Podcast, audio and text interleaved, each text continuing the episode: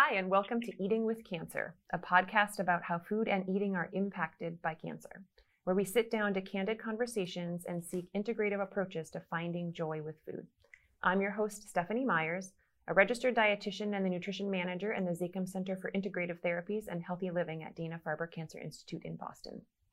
And I'm honored to have with me today my guest, Jessica, a Dana Farber patient whose experiences bring to light common issues people face with food and eating during cancer treatment, and Dan Gorman, a nurse practitioner and the director of the palliative care clinic at Dana Farber. Thank you both for joining me today. Our focus today is how cancer and cancer treatment impact how you experience food and eating. And Jessica, I know this is uh, all too real for you right now. Um, so I'd love to just sort of invite you first to share what's been happening for you lately with food. What is happening right now with food is, um, unfortunately, I am no longer on my first line of treatment. And through each line of treatment, there's um, different things that you can and cannot eat just because of the interactions or possible interactions with the drugs. And I say that to say the first medication I was on, there was an, um, an absolutely no grapefruit rule. Like I could not have grapefruit. And that was interesting because when I was told I couldn't have grapefruit, all of a sudden I wanted nothing more than just to eat grapefruit, which I had to, again, say, like, just scale back here a second because realistically, I may have eaten like two or three grapefruit a year, uh, albeit I really liked to eat the grapefruit, but it wasn't something I went out of my way for. But because I was told, um, don't don't eat it, then I was just like, I, I, I really want to eat it. Um, another line of treatment, a possible side effect could be blood sugar and high blood sugar. So um, self-admittedly, I've always had a sweet tooth, and I decided that my best way to gear up to start that treatment was to binge eat all the sugar I could before I had to kind of monitor and watch that. And I know that's not a good thing to do. It's not the right thing to do, and I tell others listening, like, don't do that. Um, but it was right around the time of my daughter's birthday, and I kind of had in my in my mind of the picture of her with her first birthday and that classic cake smash where she had her own little cake for herself and we just had pictures taken of her just really going at that first little cake. And i i just imagined myself with that birthday cake and just like double fisting eating that cake face planting that cake just to get in all the sugar i can before i had to kind of be cautious. And i know that's super ridiculous but that's just kind of again the mind is a powerful thing and where it took me. Um, I just recently started a new treatment, and there's not restrictions or concerns with what I eat on this one in terms of interactions. Um, however, what I found is it's always it's always been a weird place for me in food during each of these treatments and how it's going to affect my body or affect like my appetite or my desire for food. And with this one, after treatment, I can't say I was really nauseous, but I felt kind of queasy, and the queasy would come on and off. And at times it was as simple as a smell of food or looking at food, and sometimes just thinking of food. Um, being offered something like you should probably eat. Do you want this or this? And it would just be like a turning of the stomach kind of a feeling. But that only really lasted um, a few days after my fir- my first treatment, and today it's been about a week since my last treatment, and I'm I'm back to normal eating and really enjoying what I'm eating today. Yeah, I, I Jessica, I just I want to just highlight what you're saying, which is that each of the different treatments that you've described for us just now had a different sort of I'm using your term weird place with food. It's sort of a different sort of thing that came up for you. And one of the other things that so first of all, I just want to name that I think that for listeners that this is a really common problem, right? This is a yeah. Dan, is there anything you want to add? And yeah, there's so much. I, I was thinking as she was talking, mm-hmm. but there's so much to kind of kind of unpack and add. So first of all, I think um, it, food is a you know it's not just the the eating. It's the food is associated with events. So she beautifully described her one year old's birthday and, and the cake and like just picturing herself eating that cake. And I think that's often what food means to people. It's not just eating, it's the celebration of that with family, friends. I had a patient once, I, this always stuck with me years ago. He was really struggling with his eating, and I said that it, it must be tough not being able to kind of go out and, and eat like he used to. And he said, Well, it's not even the eating, it was the socialization, the being with my family, the fact that we went to a restaurant. It wasn't just the food, it was the event of being together as a family and that aspect of it. And frankly, that everything sort of changes when you can't go and enjoy a meal. It's really tough to sort of be in that moment. So that that's another sort of piece of this that I just wanted to mm-hmm. to mention. And, and, and Jessica probably can relate to that. The other thing I want to say is um, it's very common with certain chemotherapies and treatments that smells or visualization of certain foods can be very off putting. And it's hard to really tell someone how to uh, navigate that, except to say, if there is something that really is off putting, stay away from that. And gravitate to sort of what you like, assuming you're not getting an aversion to that. And also try not to put pressure on yourself to sit down and say, okay, I normally can eat a big piece of lasagna. I want to eat that lasagna, but I don't feel like it. I don't feel good. My family wants me to eat. That's another big thing here is families want you to eat. And we tell people, look, if you like the lasagna, have a couple of bites of the lasagna. If you like, you know, graze a little bit, snack a little bit. You're not. It's not realistic to think you're sitting sitting down and you're going to be able to consume that whole plate. And I think sometimes sharing that with your loved ones is really helpful to say, look, I'm probably not going to want to eat exactly how I did before. Be patient with me because it's not you, it's not your cooking. It's it just doesn't have the same appeal for me right now. Yeah. Does that sort of make sense? As, as a dietitian, it, it, it, resonates with everything I hear. And Jessica, from your perspective, um, I'd love to invite your thoughts there. Absolutely. Um, that 100% really nails um, that kind of relationship with food and even an appetite and just letting people know, communicating with your loved one. For me, my my husband, um, and you know, he would offer me food, but he never forced the issue. He would say, you know, maybe you should try eating. Would you like um, to try this or would you like to try that? And sometimes I would say, you know what, I'm going to give this a try, or oh yeah, that really sounds good. And other times I would just you know, have that open, honest conversation and say, you know what, right now I am not feeling anything. Um, and he was really respectful of that and just offered, but also gave me my space and understood where I might be with, you know, how I was how I was feeling or eating or not eating. So having that conversation, keeping your loved ones informed, and you know, just opening yourself up, knowing that you know, I I didn't fear offending my husband or upsetting my husband and and he he did the same. He always just kind of offered because of of love right? Of love and he wants to take care of me out of love but he was never like here eat this or with the spoon in his hand open your mouth but he was always just kind of looking out like do you want to try something? Is there anything i can maybe get for you or make for you? Anything i can buy for you that you might be kind of um, interested in. Yeah. You know, it's interesting. She said, uh, you know, out of love, and and I think in many cultures, right, food is an expression of love. Love is an expression through food,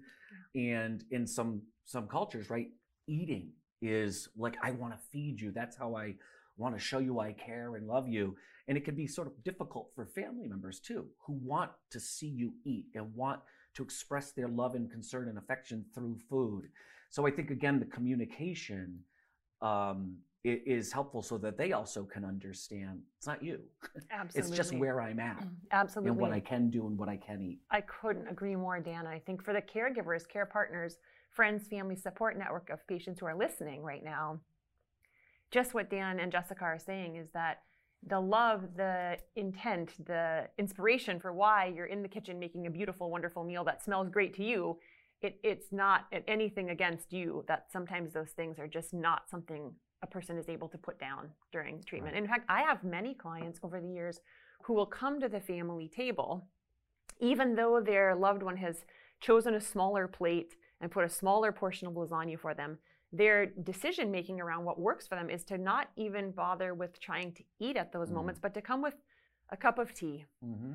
Or uh, uh, you know uh, anything that bring, makes them feel like they're participatory or allows them to feel participatory without it necessarily having to do with the food if it's if it's really difficult at that time. Yeah, I agree. I think the experience of mealtime and family time and gathering is still important even if you can't participate in what is prepared. Yeah.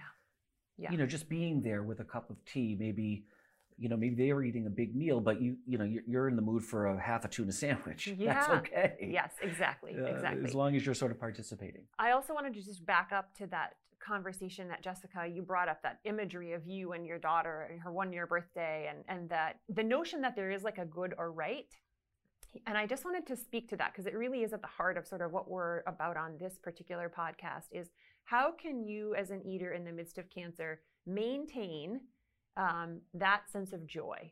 You know, you describe sort of double fisting it, getting into that cake with your daughter, not omitting that moment from your life for the fear that it could, you know, sugar is a bad thing for you. This is really the you being empowered to continue making decisions about your eating life that bring you joy, that bring you delight. And that that's something when we talk today about how do you find joy? How do you reclaim delight at the table if you can't look at food, if food smells awful to you, if thinking of food, just the notion of thinking of food, is difficult? So I actually want to have us transition to that now for listeners and family members who are really in the thick of it right now with these challenges with food. What are some of the things that you would recommend? Um, Dan, we can start with you.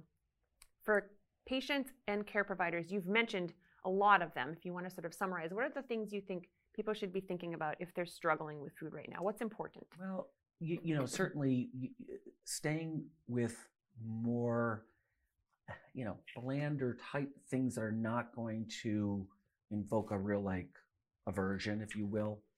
You know, often avoiding very spicy things or very high fat things, which you know, for folks who are really experiencing nausea or have, uh, uh, you know, maybe have uh, prone to more constipation or things like that, certain foods can make that worse. So, kind of staying more neutral.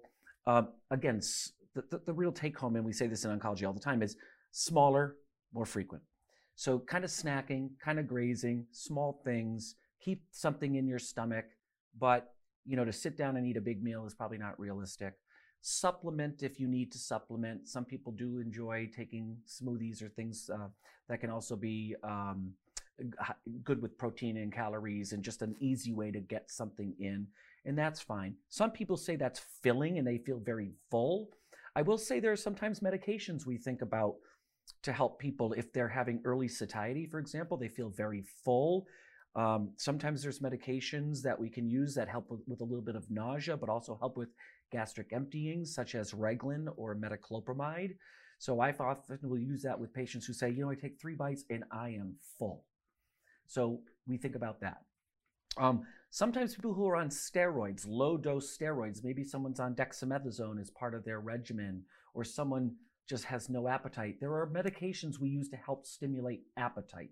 Sometimes steroids can be used. We're very careful about use of steroids long term. We have to think about the medications that they're on, the chemotherapy, are they on immunotherapy, things like that. And I'll just offer as well um, the again theme around what Dan is saying is that the more open and willing you are to talk with your provider about your direct experiences with food, the hopefully the more help you'll get, the more direction and guidance they can offer you.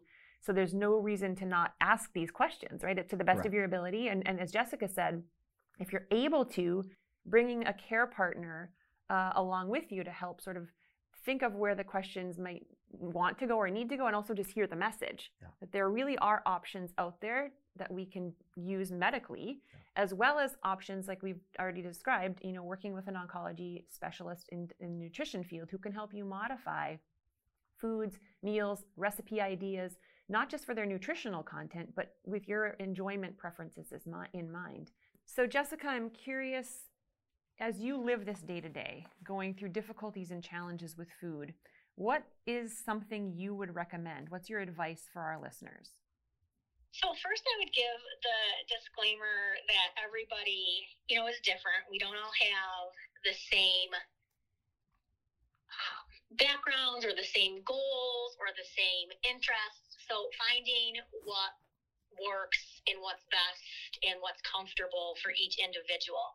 For me, um, I feel like often the stages of grief are talked about like a clean cycle. For me, it was the stages of grief, or rather, the stages of processing, stages of processing my diagnosis and my prognosis. Um, and I'm a very visual person, so for me, I you know pictured it as a ball of yarn that the, the cycle, you know, it, it's it's wound up like like a ball of, of yarn, like just tight clean and you you go just around and around but my stages of processing, as I call it, was more like the remnants left after a cat had gotten hold of that ball of yarn. There were just frayed strands going this way and that way and back again, some of them torn in pieces. And that was the place um, where I decided I just really needed to give myself grace and not grief because I really had to climb and scratch and crawl out of that darkness of diagnosis because I felt that I deserved better. And more importantly, for me, I also felt that my husband and my children deserved better that that darkness of diagnosis so giving grace and not grief was really understanding that the the stages of processing although it was messy and different moments. I don't even say different days. Sometimes it was just moments within the days would look different.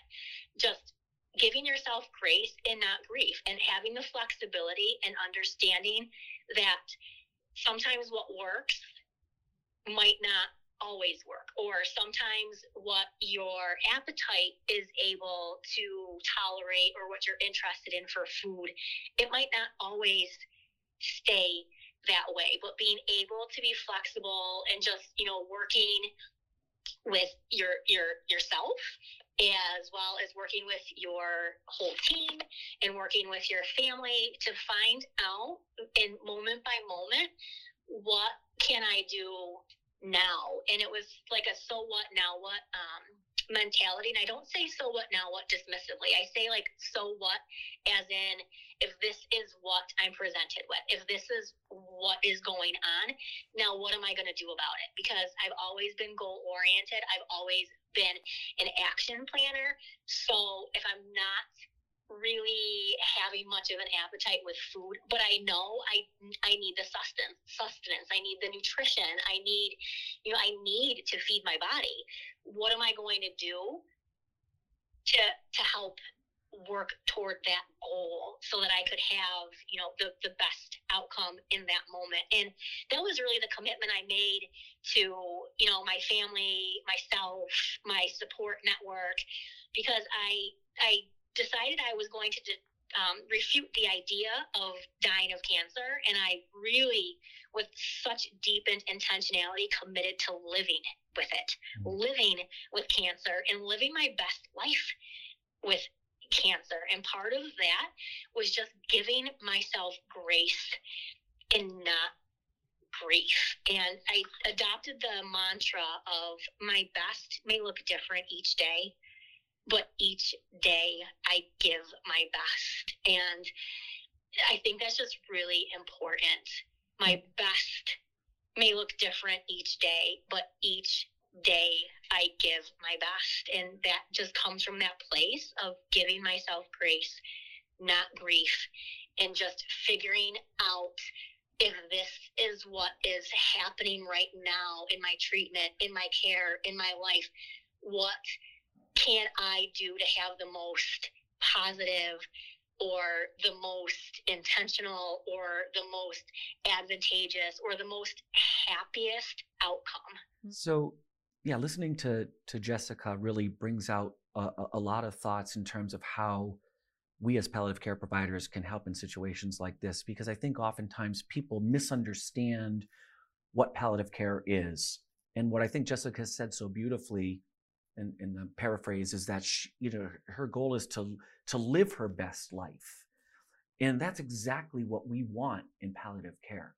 Our goal is to work with you to achieve your goals and to live your best life, whether that's dealing with a, a, a symptom such as pain that's not well controlled, or maybe you have persistent nausea or you're struggling with food. These are the things, these are just aspects of how we could help you think out of the box sometimes, work with your your oncological team, your dietitians, and think through together what's important to you and how do we help you meet that as best we can. That is the essence of, of palliative care. So I just wanted to add that because I think this is very important for the audience to know is that we can be helpful in these situations. Yes, and and not only are you helpful, this is an entirely separate resource. You know, in particular, your role as the director of palliative care at Dana Farber, the patients who may feel like they're getting some help in these uh, buckets, if we will, right, with pain management or with mm-hmm. food or with psychosocial things. This your job is really sort of the uh, taking a really uh, a bird's eye view, like getting the landscape of the whole thing and bringing everyone together so that the the the experience that Jessica described of really feeling like there is this whole person centered care that's the per- that's the point right uh, sort of the net underneath if you will to try to catch yeah. the things that might fall from time to time yeah. but really to work with the the individual as to understanding what's important to them and helping them obtain that obtain their goals and live their best life. Mm. And Jessica, I mean, I think there's I, the things that you have said. I think really resonate. It's it's messy, right? It's not going to look a certain way. There's not a perfect meal plan. There is meeting the moment you're in as an eater, and recognizing. I, I love what you're saying about your your best will look different every day. Your plate will look different every day. Your cup, your bowl, it will look different every day. And just staying in the moment um, recognizing that that is all, all that we all that we can do as eaters is is stay in the moment and and um, breathe with that right i just want to thank you so much for your candidness and your willingness to share really um, not only how this is started at the start of your journey but sort of how things are evolving and changing and how you continue um, as you go through this process to to that that ball of yarn image really i'm I'm recognizing that you're taking one bite at a time and you're being really kind with, eh, to the best of your ability, giving yourself the grace and, and not a hard time about how eating is going. So thank you both. Jessica, Dan, these are the wisdom and insight you've shared is so very, so very helpful. And thank you to each person listening right now. I'm Stephanie Meyers with the Zakim Center at Dana-Farber Cancer Institute. Until next time, be well.